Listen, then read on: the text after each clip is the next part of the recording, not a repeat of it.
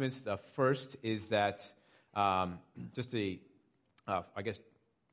you might already know, but if you're not on notice, I'm going to put you on notice for you ladies in the church, and that is that there is a baby shower for Brenda Labonte on March 14th at 2 p.m. It'll be via Zoom. There is an insert kind of going around, but if you are looking for more information, please see Caitlin after the service. And also, another quick announcement is that if you are not part of a community group, can I just encourage you to consider being a part of one? We have several different groups that are meeting each week. Some are online, some are hybrid. One, I think, is even in person as well.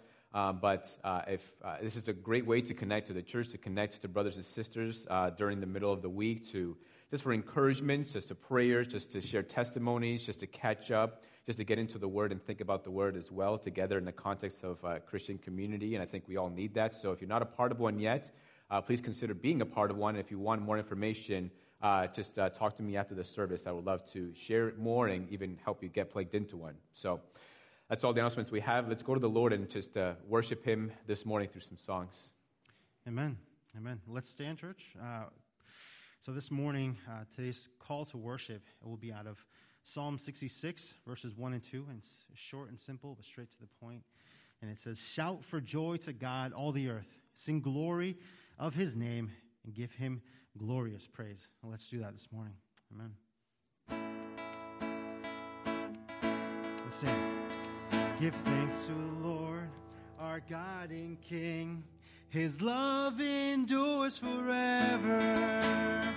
For He is good, He is above all things. His love endures forever. Sing praise, sing praise. With a mighty hand and outstretched arm, His love endures forever. For the life that's been reborn, His love endures forever. Sing praise, sing praise, sing praise, sing praise. Let's sing forever. Faithful, forever God is strong, forever God is with us, forever, forever God is faithful, forever God is strong, forever God is with us, forever.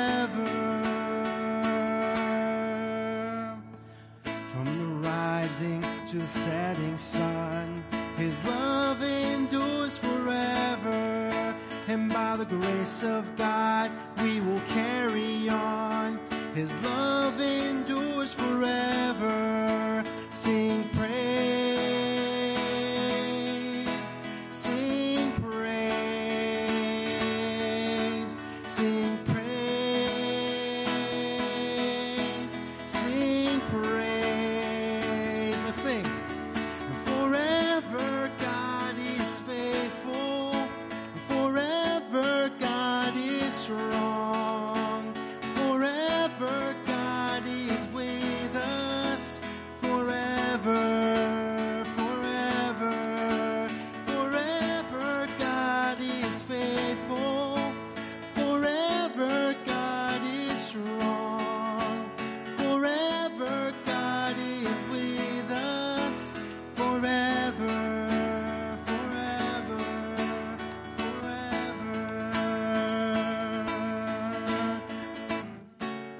Worship you, Father.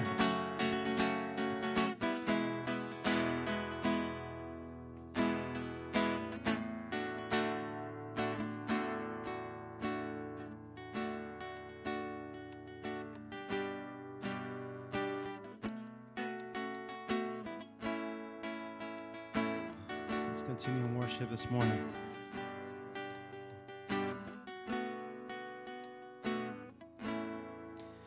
Come behold.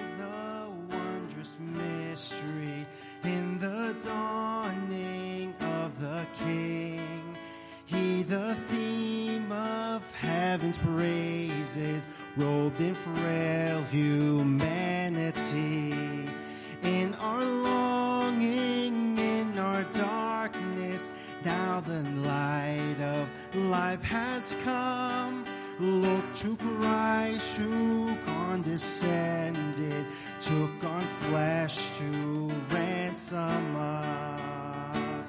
And come behold the wondrous mystery, he the perfect Son of Man, in his living, in his suffering, never trace nor stain of sin.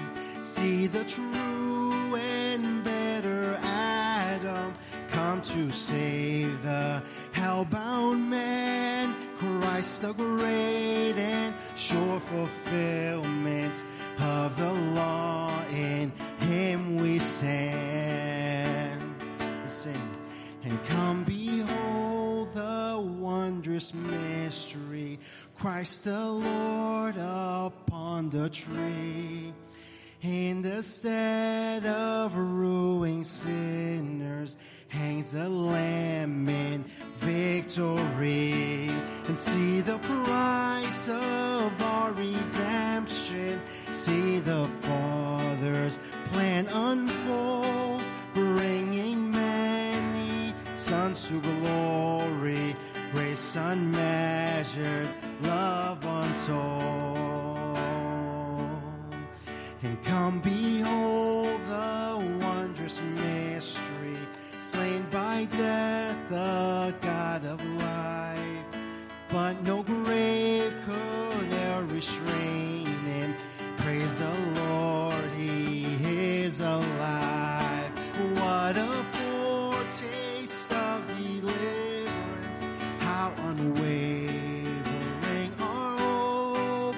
Christ in power, resurrected, as we will be when he comes. And what a foretaste of deliverance, how unwavering our hope. Christ in power, resurrected, we will be when he comes. Praise God.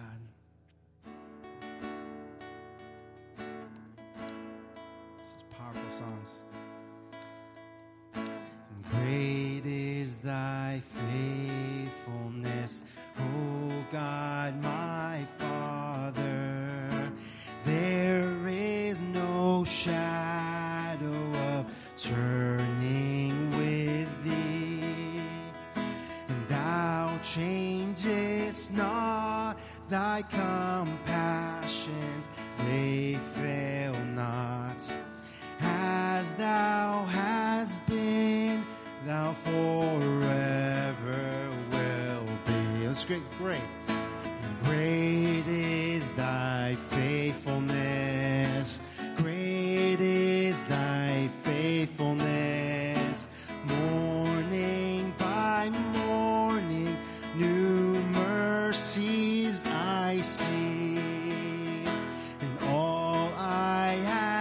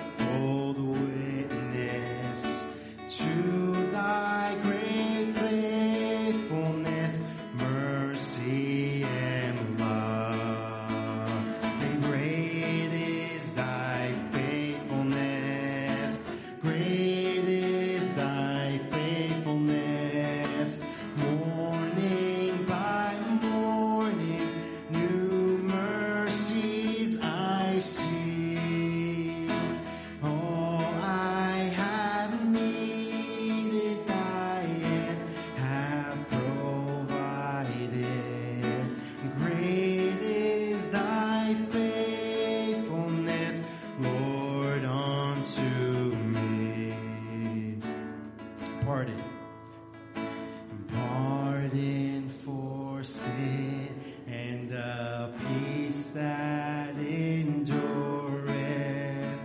Thy own dear presence to cheer and to guide. Strength for today and bright hope for tomorrow. All mine with 10,000 beside. Let's sing, great is thy. Great is thy faithfulness. Great is thy faithfulness. Morning by morning, new mercies I see. And all I have needed, thy hand hath provided. Great is thy faithfulness, Lord, unto me. Listen, great. Great is thy faithfulness, Lord, unto me. Father, we worship you with words, but also with our hearts, Lord, with our soul, our spirits this morning. I pray, God, that as we continue in worship in your word, that you may be glorified. I pray, God, that you may open our hearts, our minds to receive your word, to turn away and repent from ways and turn to you, Lord, and that we may be encouraged in all things. And in Jesus' name I pray. Amen. Church, you may be seated. Amen.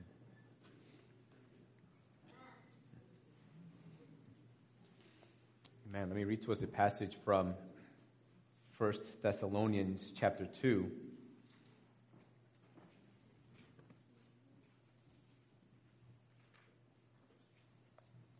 Which actually points us to the book of Philippians and our series into that book, and especially fits well with the sermon this morning. So 1 Thessalonians chapter 2, verse 1 says, "For you yourselves know, brothers, that our coming to you was not in vain, but though we had already suffered and been shamefully treated at Philippi, as you know, we had boldness in our God to declare to you the gospel of God in the midst of much conflict." Let's go to the Lord and spend some time in prayer.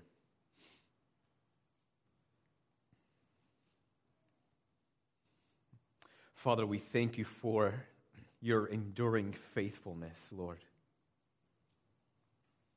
We thank you for being good and gracious and kind to us.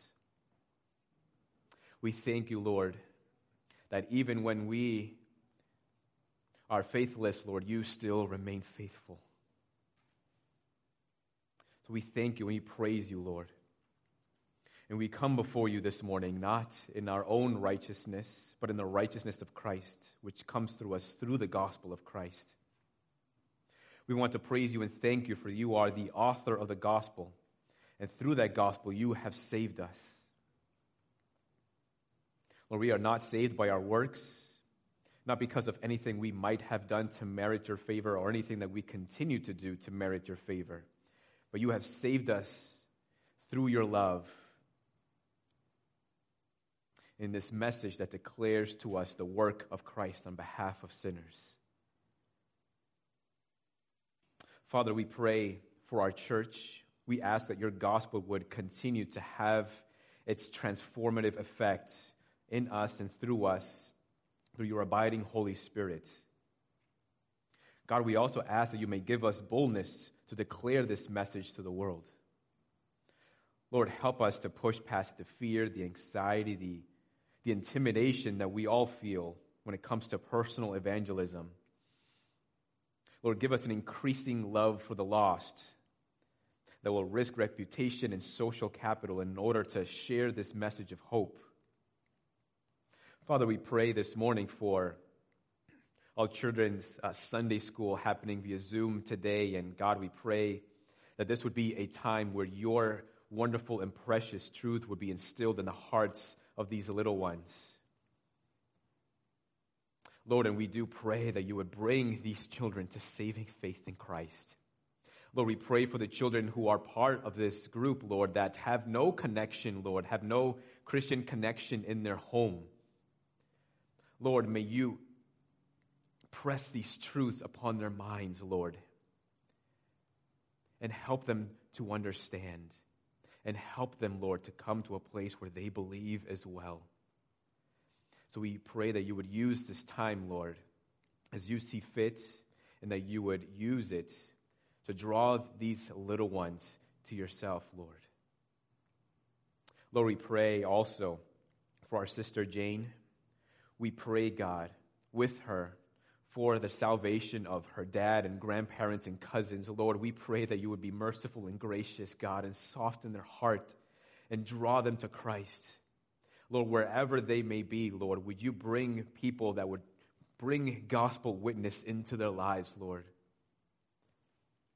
Please save them. Help them, Lord, to believe in Jesus. Lord, give her the boldness to share the gospel with her family members and with coworkers. Lord, help her also to be more disciplined in the reading of your word and prayer, so that you may continue to communicate to her your incredible love for her. Lord, we pray for those in our church who are sick or might be in emotional, spiritual, or physical distress. Lord, remind them this morning of the hope that comes from the gospel. Give them an enduring joy in Christ, even in the midst of their personal suffering. Lord, when we do pray for their healing, for their recovery, we pray that you would give their hearts and their minds peace. God, we pray for our sister Reshma. Lord, may her studies give her an increasing joy and increasing delight in Christ. Cause her heart to grow in greater love and greater gratitude and greater appreciation for the gospel of Christ. Lord, we pray that you would give her clear direction as to future ministry. We pray that you would relieve any anxiety that she may feel, that you would guard her heart and her mind in Christ Jesus and fill her with your abiding peace. And use her to be a great blessing to her church and graciously, Lord, provide for every single one of her needs. Jesus, we pray for Durham Evangelical Church. Lord, we pray that you would keep them centered in the gospel. We pray that you would encourage them through the gospel. And may they be faithful in preaching the gospel, not only in their gatherings, but outside of that gathering as well. Father, we pray for our country. We pray especially as the Equality Act makes its way to the Senate. Lord, as Christians, we are not against anyone being treated unfairly. But we ask, Lord, that religious organizations and institutions would also be treated fairly. Lord, we pray for the protection of our religious freedom, however you may see to see in accomplishing that. Lord, we pray that you would preserve our freedom, preserve the freedom for all religions in our country.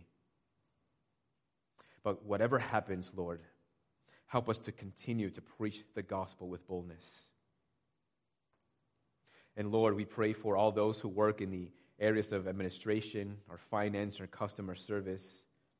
God, we ask that your grace would help them and sustain them in the challenges that they meet and the frustrations of their work. Help them to perform to the best of their ability, knowing that they are ultimately working for their heavenly master in heaven. And we pray that you would use them as gospel witnesses and grant them boldness to share the gospel in a winsome and wise manner. Lord, we trust you for all these things, and we look forward to all that you are going to do. We thank you, Lord, that you hear us, that you know our prayers before we even speak them. And with earnestness, Lord, we pray the prayer that Jesus himself taught us to pray. Our Father in heaven, hallowed be your name.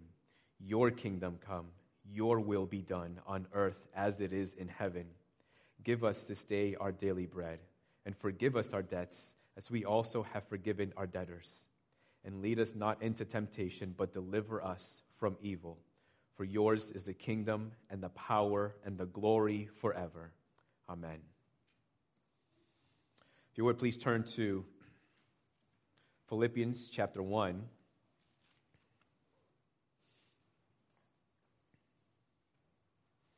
going to pick it up in verse 12.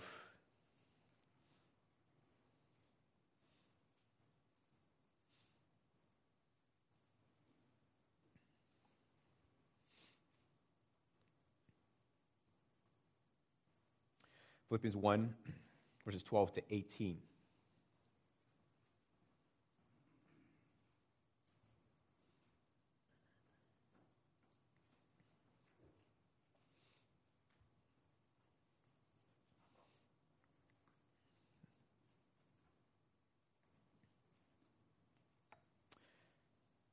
It says, I want you to know, brothers, that what has happened to me has really served to advance the gospel, so that it has become known throughout the whole imperial guard and to all the rest that my imprisonment is for Christ. And most of the brothers, having become confident in the Lord by my imprisonment, are much more bold to speak the word without fear. Some indeed preach Christ from envy and rivalry, but others from goodwill. The latter do it out of love, knowing that I am put here for the defense of the gospel. The former proclaim Christ out of selfish ambition, not sincerely, but thinking to afflict me in my imprisonment. What then? Only that in every way, whether in pretense or in truth, Christ is proclaimed, and in that I rejoice. This is the word of the Lord. Father, we pray that you would give us the encouragement and the joy of not only knowing the gospel, but also the fact that the gospel continues to advance and be proclaimed in the world. Pray that you may speak to us, that you may encourage us, and fill us with the joy that comes with the gospel of Jesus Christ. We pray in Jesus' name. Amen.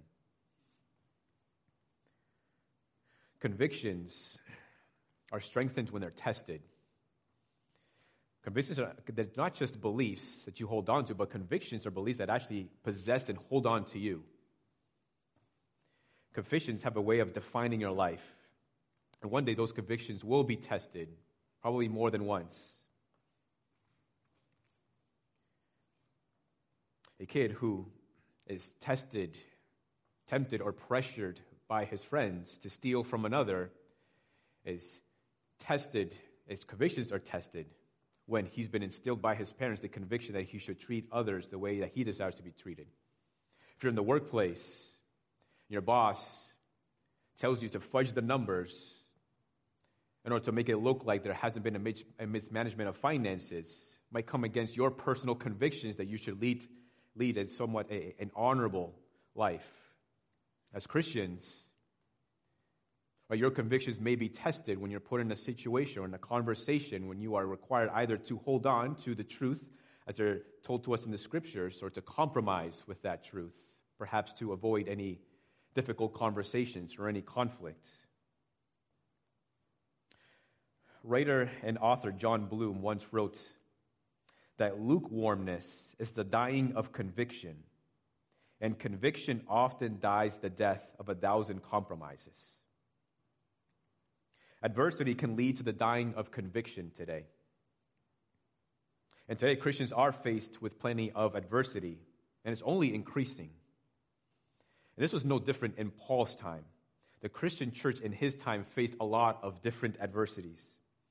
And the Apostle Paul himself faced a lot of resistance and conflicts when it comes to preaching the gospel. And yet, even in the midst of opposition, we see here in the passage that the gospel continues to advance and move forward, even in the face of unrelenting adversity.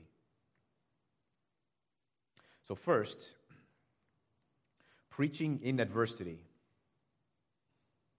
So in past sermons, I've mentioned the fact of how much affection the Apostle Paul has towards this church in Philippi and how much affection they have towards the Apostle Paul.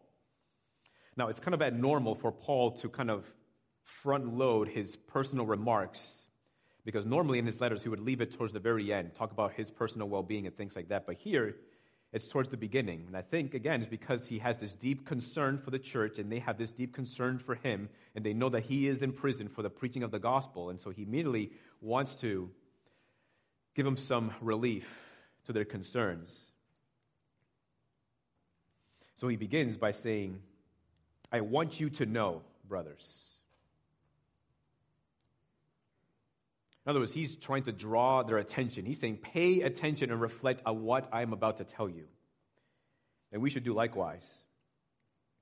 So what's happened to Apostle Paul?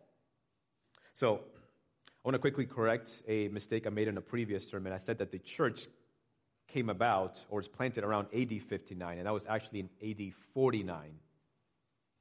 And the letter, this letter to the Philippians was written AD 59 during Paul's second imprisonment and during his third missionary journey. So Paul here is in prison. And so what kind of led to his imprisonment? And we read what happened in Acts chapter 21, verse 27. So this is Paul in Jerusalem, in the Jerusalem temple. In Acts 21, verse 27, when the days were almost completed, the Jews from Asia, seeing Paul in the temple, stirred up the whole crowd and laid hands on him, crying out, Men of Israel, help! This is the man who is teaching everyone everywhere against the people and the law and this place. Moreover, he even brought Greeks into the temple and has defiled this holy place. For they had previously seen Trophimus the Ephesian with him in the city, and they supposed that Paul had brought him into the temple. Then all the city was stirred up, and the people ran together. They seized Paul and dragged him out of the temple, and at once the gates were shut. And as they were seeking to kill him, word came to the tribune of the cohort that all Jerusalem was in confusion. He at once took soldiers and centurions and ran down to them. And when they saw the tribune and the soldiers, they stopped beating Paul. Then the tribune came up and arrested him and ordered him to be bound with 2 chains. He inquired who he was and what he had done. So here's Paul. I mean, only the Apostle Paul can set an entire city in commotion. And he's beaten and he's thrown into prison. And he spends AD 58 to 63 in prison. And that's the time when he writes his prison epistles. So Philippians, Colossians, Ephesians. All of this because of his preaching the gospel of Jesus Christ. And what's happened is that even though he's imprisoned, right, there's still the preaching of the gospel, right? So it's the preaching of the gospel that led to this riot, not caused by him, leads to this riot, which leads to the attention of the Roman guards who come and take Paul and imprison him with 2 chains, take him away. But the gospel continues to be preached because the Apostle Paul is one of those guys that you just can't get to be quiet. And no matter what you do, he continues to talk, he continues to preach the gospel. And so you would presume, quite accurately I would think, that he would still preach the gospel even while he's in prison, to the guards, to perhaps those who are in prison with him. Not only that, but it says that the whole city was stirred up. So everybody in the city would have known what is going on. Well, here's a man who's entered the temple and is preaching Jesus. Who's Jesus? Well, Paul says he's this person who came to do this. Not only that, but his imprisonment would eventually lead to his preaching before the Sanhedrin, who is the Jewish council. Not only that, but his imprisonment would eventually lead to his preaching the gospel to the governor. Not only that, but his being imprisoned for the preaching of the gospel would then lead eventually to his preaching the gospel to Caesar himself. So all that, in an attempt to silence Paul and to silence the gospel, it actually seems to have the opposite effect. Everybody is hearing the gospel. Even the higher-ups are hearing the gospel. And then what happens is that this seems to have a confidence booster to the Christians in that time. They're much more confident. They're bold to speak. They have this fearlessness in preaching the gospel. Not everybody, I would assume, but many are more emboldened to preach the gospel from Paul's being imprisoned. Now, where is this confidence, where is this boldness drawn from? It's coming out of Paul's imprisonment. somehow seeing that the Apostle Paul is in prison encourages the Christians to preach the gospel all the more. So rather than becoming timid and fearful, they continue to preach the gospel of Jesus Christ. And so there's a courage that seems to soar to new heights. And this is what happens to the church. This is what happens. We see this, for example, in Acts chapter 4, verse 23. This is the Apostle John and Peter. They were in prison for preaching the gospel. And then it says in Acts 4:23, when they were released, they went to their friends and reported what the chief priests and the elders had said to them. That is, that they are forbidden for preaching the gospel. And when they heard it, they lifted their voices together to God and said, Sovereign Lord, who made the heaven and the earth and the sea and everything in them, who through the mouth of our father David, your servant, said by the Holy Spirit, why did the Gentiles rage and the peoples plot in vain? For that, in verse 27, for truly in this city they were gathered together against your holy servant Jesus, whom you anointed, both Herod and Pontius Pilate, along with the Gentiles and the peoples of Israel, to do whatever your hand and your plan had predestined to take place. And now, Lord, look upon their threats and grant to your servants to continue to speak your word with all boldness, while you stretch out your hand to heal, and signs and wonders are performed through the name of your holy servant Jesus. And when they had prayed, the place in which they were gathered together was shaken, and they were all filled with the Holy Spirit and continued to speak the word of God with boldness. So here are two apostles preaching the gospel in prison, released, threatened to stop doing it, and where do they go? They go to the church, ask the brothers and sisters, let's pray for more boldness. And God grants them their request. And then for these Christians who hear or even see the Apostle Paul being in prison, they are emboldened to preach the gospel. It further confirms the message of the gospel and drives down deeper into their hearts the conviction that comes from the gospel of Jesus Christ. The Lord ultimately is the one who grants the fearlessness to preach the gospel through this imprisonment. So, yes, Paul was imprisoned, and this encouraged the saints to continue to preach the gospel, but his imprisonment was just an instrument to encourage the saints. Ultimately, that courage came from God. The proclamation of the gospel in the midst of adversity comes from conviction. And that conviction comes from the author of the gospel, who is God. Now, some might consider this absolutely foolish. Is it considered foolish? I mean, just think of the repercussions. Think of the consequences. Right? Socially ostracized. For Christians in that time, it means that they lost friends and family members. Some lost their jobs, their means of making an income. Some were persecuted. Some were thrown into prison. They continued to preach the gospel. There was no pandemic during that time, but all you had to do to have people socially distant from you was just be a Christian. You were a Christian, and people would merely just run the other direction. Is it considered to be foolish to continue to preach the gospel during those kinds of consequences? And the answer is absolutely not. If a man goes out in the streets and says he has the cure for cancer, and just proclaiming in the streets, I know the cure for cancer. I know where you can get it. Just listen to me. Trust me. I know where you can get it. Just follow me. Is that man considered foolish for declaring that message, even if for whatever reason he was under threat, even if people came to him and said, stop saying this, or you're going to be thrown into prison, or you're going to be beaten? Would he be considered a fool if he continued to do so, even under those threats? Absolutely not. And more so for the Christian. Because the preaching of the gospel is the preaching of a reality that hangs over the life of every single human being. And that reality is that there is a God who created the heavens and the earth. There is a God who made man in his image, who made all things, for his own glory. But man betrayed God. Man offended God. Man turned away from God to follow his own desires, to follow his own passions. That man is bent inward, has no regard for God, does not want to honor God, does not want to thank God, but wants to live for himself. And God has determined that that is an offense worthy of eternal judgment and punishment.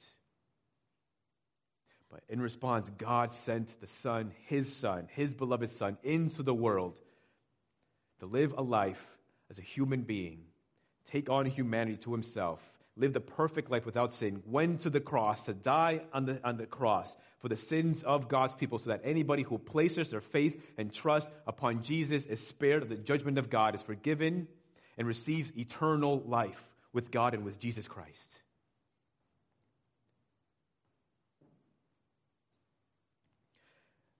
Edward Snowden, depending on who you ask, is considered a foolish man, a traitor, a hero, for his releasing documents about government surveillance that he thought was unethical. And we're not here to debate Snowden or what do we think about him, but whether it's Snowden, whether it's you, whether it's me, whether it's the Apostle Paul, he is no fool who boldly proclaims the truth that has come to possess him. Especially so for the Christian who has a message that can save a soul from death.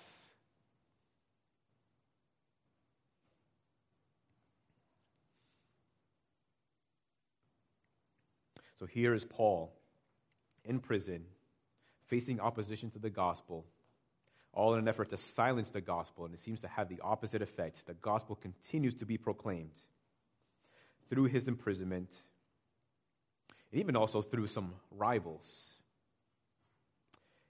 Verse 15, Paul says, "Some indeed preach Christ from envy and rivalry, but others from goodwill. The latter do it out of love, knowing that I'm put here for the defense of the gospel.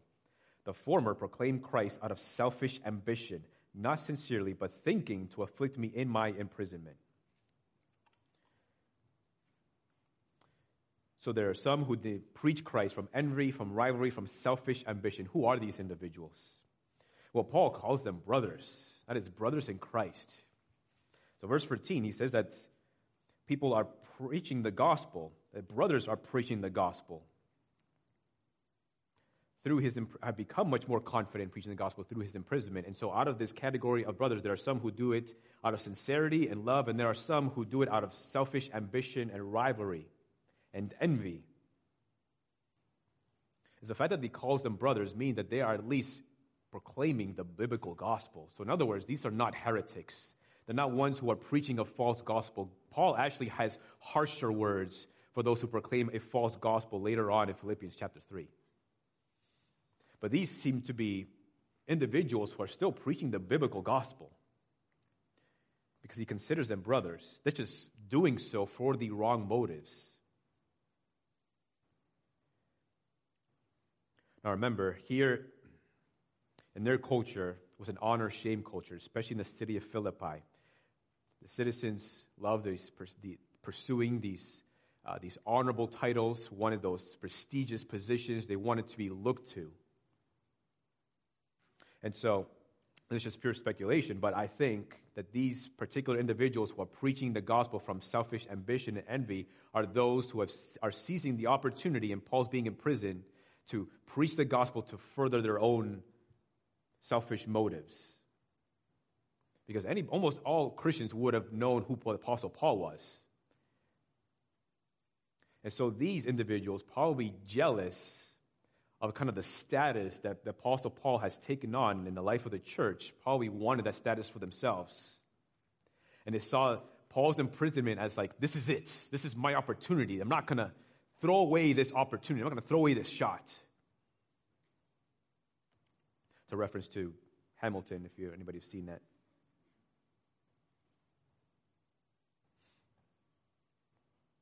But this was their prime opportunity. We're going to advance ourselves, not that Paul's in prison. It's not clear how exactly they intend to afflict the Apostle Paul, but at the very least, they're trying to get ahead in the preaching of the gospel. Now, thinking about this, I cannot help but think about everything that's kind of come out with regards to Ravi Zacharias' ministry, right, shortly after his passing. And, I mean, you can just Google it. I don't want detail of things that have happened, but it's terrible. It's shown that he's lived a life that is inconsistent with the gospel. I mean, some of the things that happen, it's just, you can't even talk about. It's hard to even talk about in public. Now, it's certainly be easy to be discouraged, just because you will not expect something like that. You will not, whether you're a Christian or an atheist, you will not expect somebody with that kind of ministry to live the life, the secret life that he was living.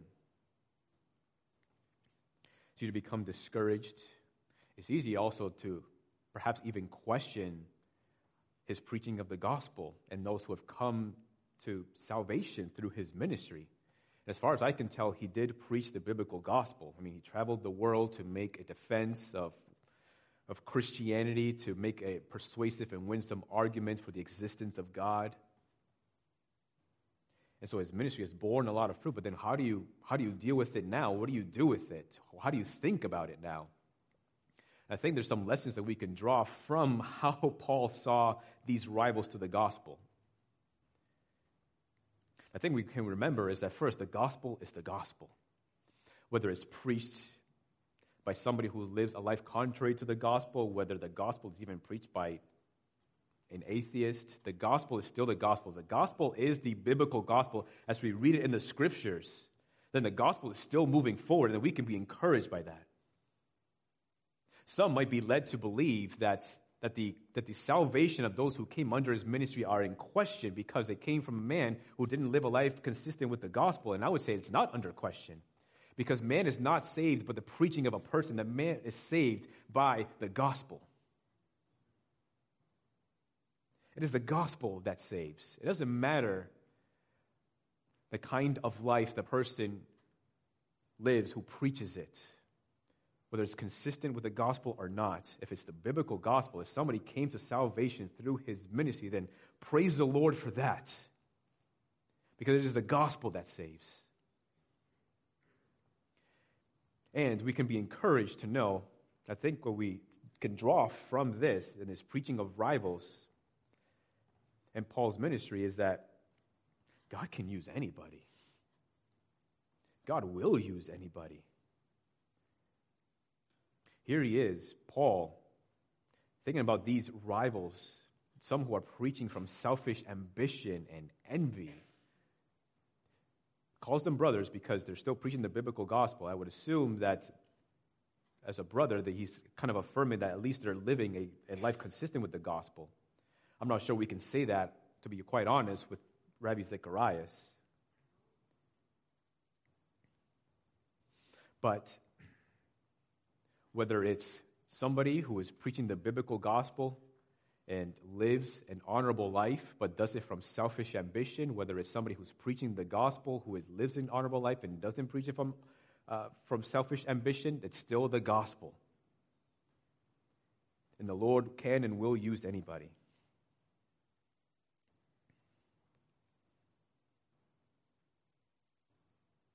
Paul continues, and he says that he's put there, that is, he's put in prison for the defense of the gospel.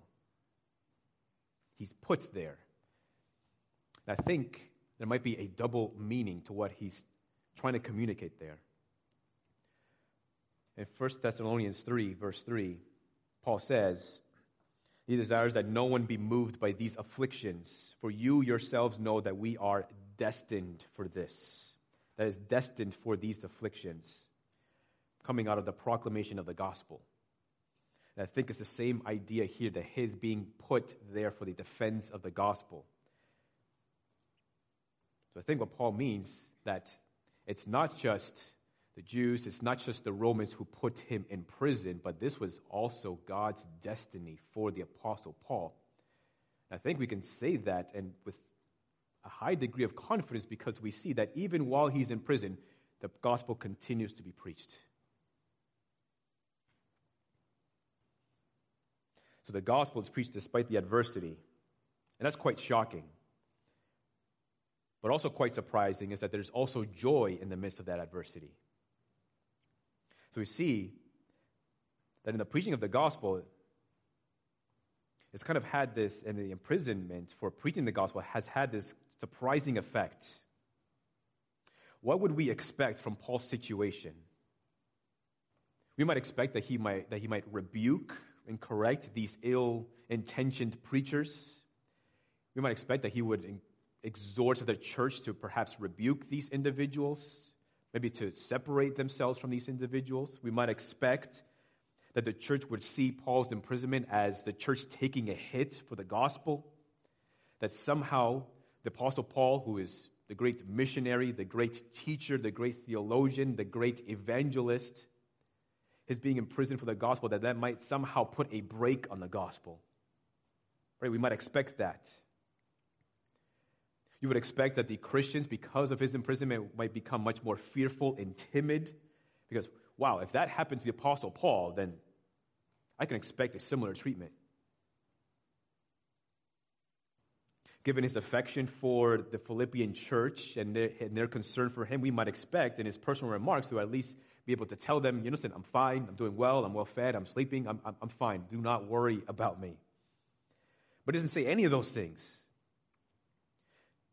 In fact, what he's again drawing us to reflect and to think about this, and that is that his imprisonment has had the opposite effect. The gospel continues to be preached. More Christians have become more confident to preach the gospel. And that rather than him being perhaps discouraged that he's not out there preaching the gospel, discouraged because he's in prison, instead he's actually filled with joy.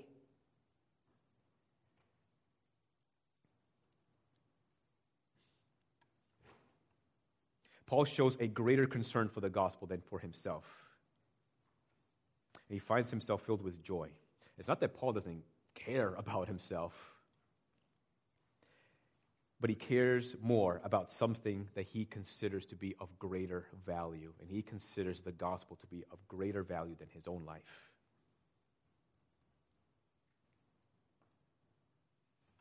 And the fact that the gospel continues to move forward, right, it shows us that the gospel moving forward is not dependent upon the Apostle Paul. It's dependent upon a particular person or individual or someone's ministry.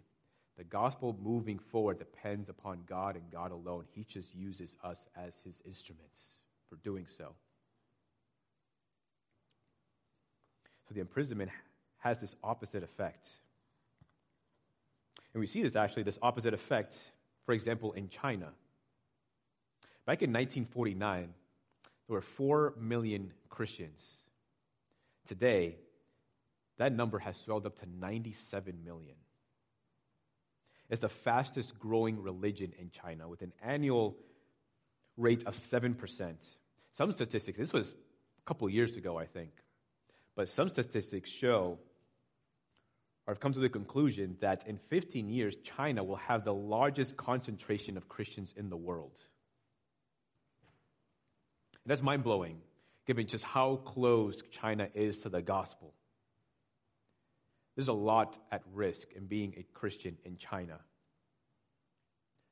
I mean, if you convert to Christianity, in some cases you're forced to divorce from your spouse, receive threats from family members.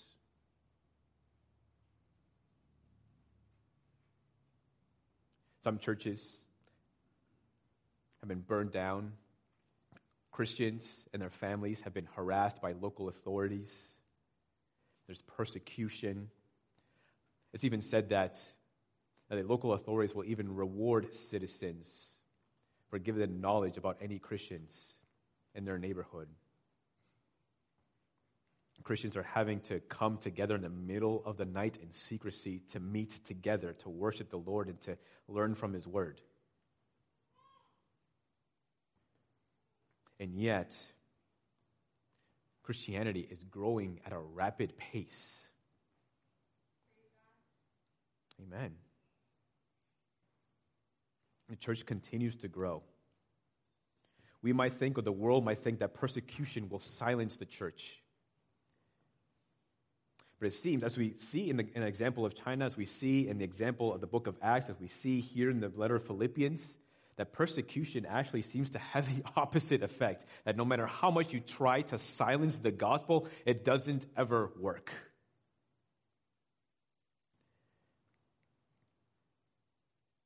Now, here in America, according to Gallup, 70% of Americans once considered themselves church members. This was back in 1999. Now, it's down to 50%. And it continues to decrease. And what's on the rise now are religious nuns, that is, who are not affiliated with any kind of religion. And then COVID makes things worse. I recently read in an article, I think it was from the Baptist Press, about how many pastors have been walking away or stepping down from ministry because of the pressures during the pandemic. Trying to figure out how to minister to people, what does church look like when everybody is prevented from coming together? And there's the politicizing of masks and people turning it into a sin issue when it isn't. I have pastor friends who haven't walked down from the ministry, but have felt the pressure when they have church members who are causing division in the church over issues like this. And I'm, for one, I'm thankful to the Lord that we haven't had that in our church. Praise the Lord for that. Because it's happening. And pastors are stepping down because of it. I have a friend much older than me. He was a mentor to me many years ago. But this was when I was a young Christian. I don't really know what to do with it. I didn't really give it a lot of thought. But it's, for whatever reason, it's always stuck in my mind. And my wife and I were actually just talking about this the other day. But he has said once that persecution in America will come through political correctness. And 15 years later, after he said that, I think back and I'm like, he's absolutely right. He was absolutely right. And as we think about even like the Equality Act and how it's going to the Senate, as Christians, it's not that we don't want anybody to be treated unjustly or unfairly, but this could turn Christians or anybody who holds to any kind of religion as enemies, as criminals. Because the Equality Act essentially is a banning against any kind of discrimination towards anybody who identifies by who has a particular sexual orientation or any kind of sexual identity.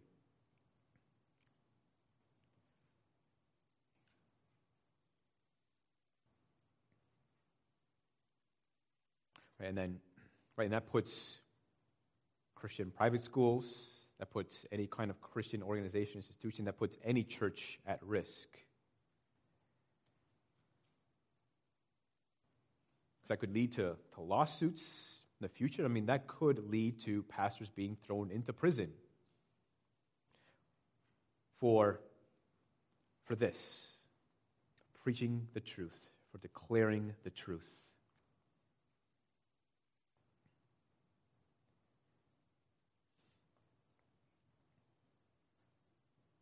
What we see is decline in church attendance has little to do with persecution, because there's very little persecution here in our country. But the biggest fear should not be persecution. The most dangerous enemy to the church is not persecution, but it is secularism. It is compromising with the gospel. It is caving to societal pressure.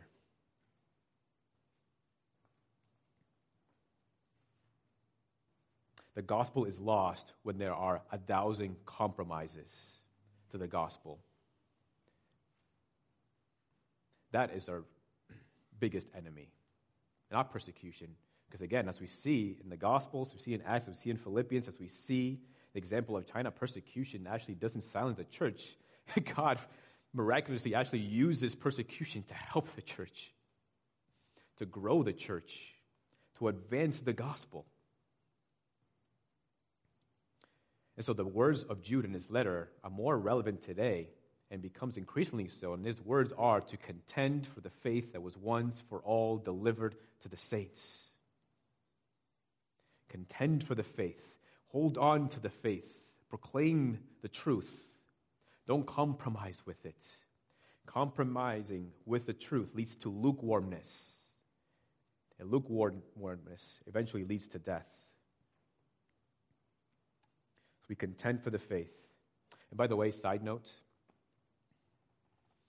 I would encourage all parents, if you have kids in the home, if you want to see kids grow up and contend for the faith, open the scriptures and pray with your children. Teach them the gospel. Teach them the word of God. Help them to understand biblical truth. And if you don't have children yet, but you're hoping to, start that liturgy in the home today. Honestly, I'm convinced that it is the restoration of family worship in the home that God could use as a catalyst to bring revival in this country.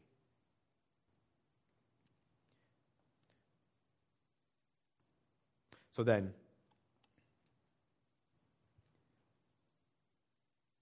even in the midst of persecution, the gospel continues to move forward. Even in the midst of persecution, the Apostle Paul shows that he has incredible joy because the gospel continues to advance, and that should be our joy as well. The gospel continues to be proclaimed, and in that we should rejoice. And with that, let me leave you with just a few parting thoughts. As we think about this message, we think about how the world may try to silence Christianity. First, put your trust in the Lord. Jesus said that the gates of hell shall not prevail against his church.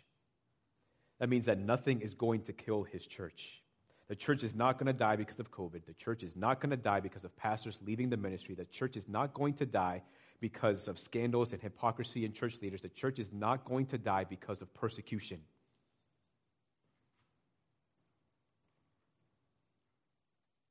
The church belongs to the Lord. It is his plan A. It is his only plan. It's not his only plan because he can't think of another plan, but it's his only plan because he only needs one plan for the salvation of man. And the church plays a vital role in that plan. And so he will not allow his church to become lost. And so we should put our trust in the Lord. 2 Peter 1:20 tells us that Jesus was foreknown before the foundation of the world, but was made manifest in these last times for the sake of you, who through him are believers in God, who raised him from the dead and gave him glory, so that your faith and hope are in God. Psalm 20, verse 7. Some trust in chariots, some in horses, but we trust in the name of the Lord our God. We do not put our trust in man, any particular man. We do not put our trust in any ministries, but we put our trust in the name of the Lord our God. So put your trust in the Lord. Secondly, pray. Pray for church leaders, and I would also covet your prayers. Pray for me. Pray that I may continue to have the boldness to preach the gospel week in and week out, that I would continue to preach biblical truth and not compromise with the truth, no matter what is happening out in the world. Pray. Pray for my preaching. Pray for my endurance. Pray for my ministry. Pray for my family. Pray for my marriage.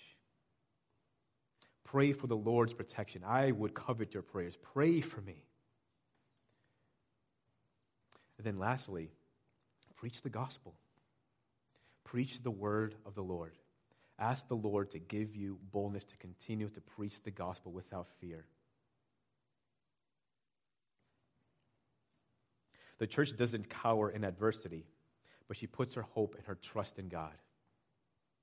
And if adversity should come our way, if opposition should come our way, may the Lord see fit to use it to spread the gospel of Jesus Christ. And may we rejoice in that. Let's pray. Lord, we thank you for this gospel that has saved us. We thank you, Lord, for this loving kindness that you have shown to us, the work of Jesus Christ. Lord, and you have made us ambassadors of the gospel, and so we pray that you would grant your servants boldness to preach this gospel. May we do so in a gentle and a persuasive and in a winsome way. Lord, may we not even trust in what we say, because it's so easy to doubt ourselves and to think, oh, maybe I should have said it like this, or maybe I should have said that.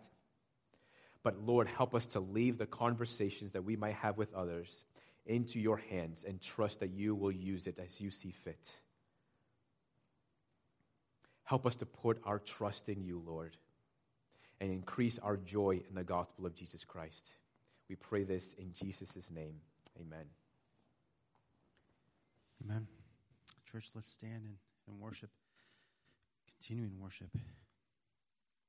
Amen.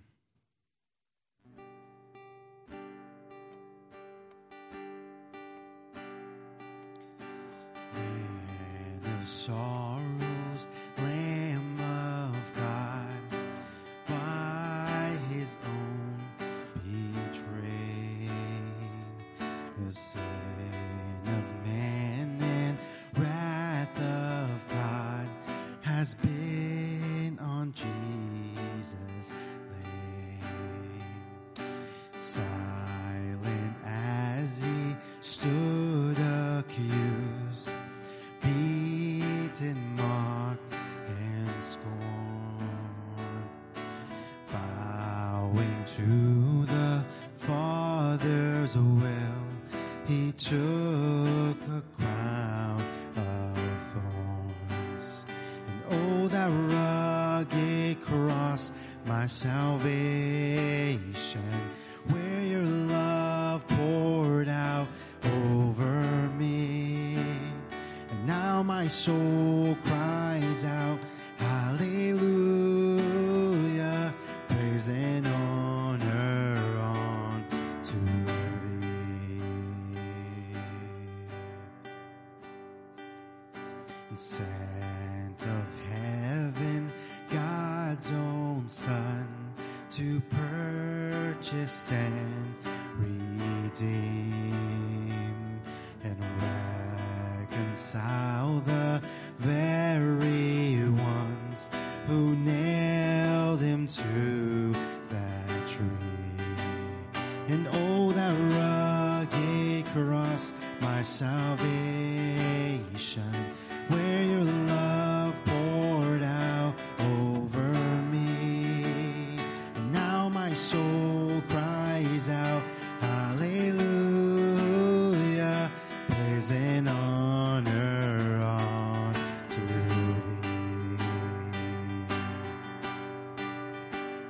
And now my debt is paid, it is paid in full by the precious blood that my Jesus spilled. Now the curse of sin has no hold on me. Whom the Son sets free, who is free indeed. Now my debt is paid, it is paid in full by the precious blood that my Jesus spilled. Now the curse of sin has no hold on me. Whom the Son sets free, who is free indeed. Oh, that rugged cross, my salvation, where your love poured out over me. And now my soul cries out, hallelujah, praise and honor unto thee. Oh, that rugged, and oh, that rugged cross, my salvation, where your love poured out over me. And now my soul cries out, hallelujah, praise and honor unto thee.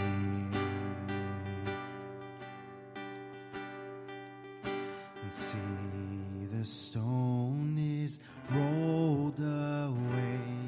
Behold the empty tomb. Let's sing hallelujah.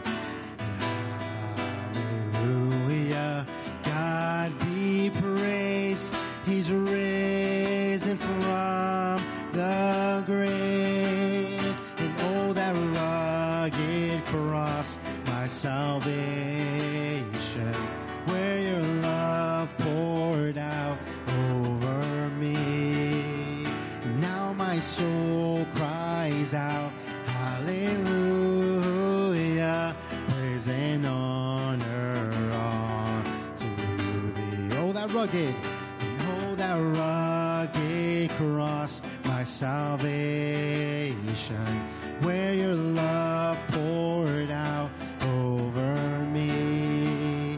And now my soul cries out, hallelujah, praise and honor unto thee, praise and honor unto thee, praise and honor unto thee.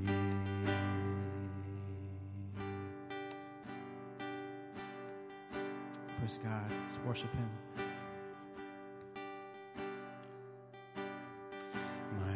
Is built on nothing less than Jesus' blood, and Jesus' blood and righteousness. I dare not trust the sweetest frame, but wholly trust in Jesus' name. Let's sing that again. My hope is built. My hope is built on nothing less than Jesus' blood and righteousness. I dare not trust the sweetest frame, but wholly trust in Jesus' name.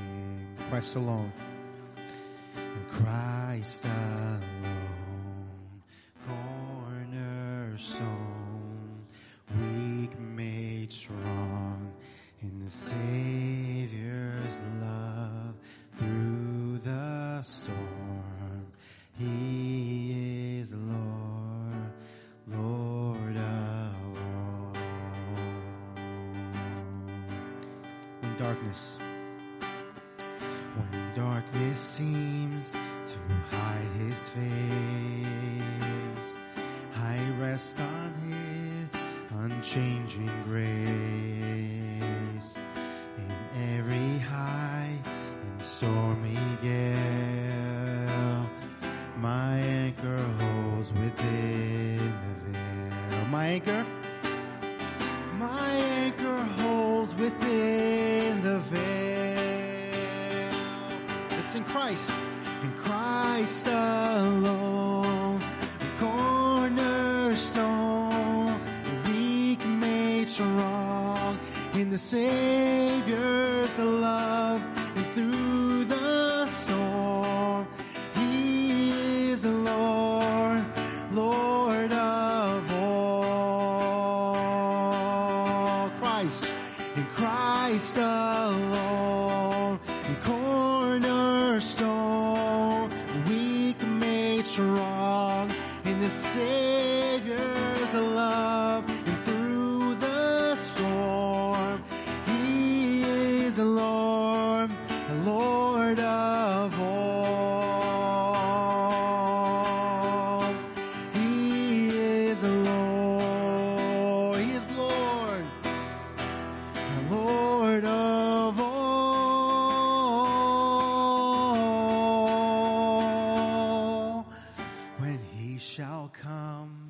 Trumpet sound, oh may I then in Him be found. Yes, Lord, dressed in His righteousness alone,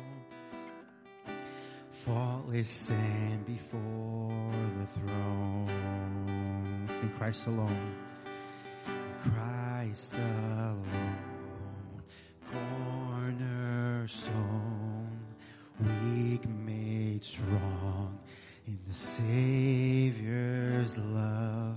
Through the storm, He is the Lord, Lord of all. Christ, and Christ alone, cornerstone, weak made strong in the Savior's love.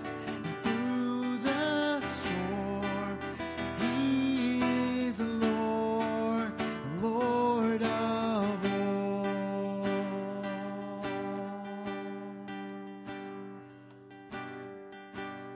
Praise God.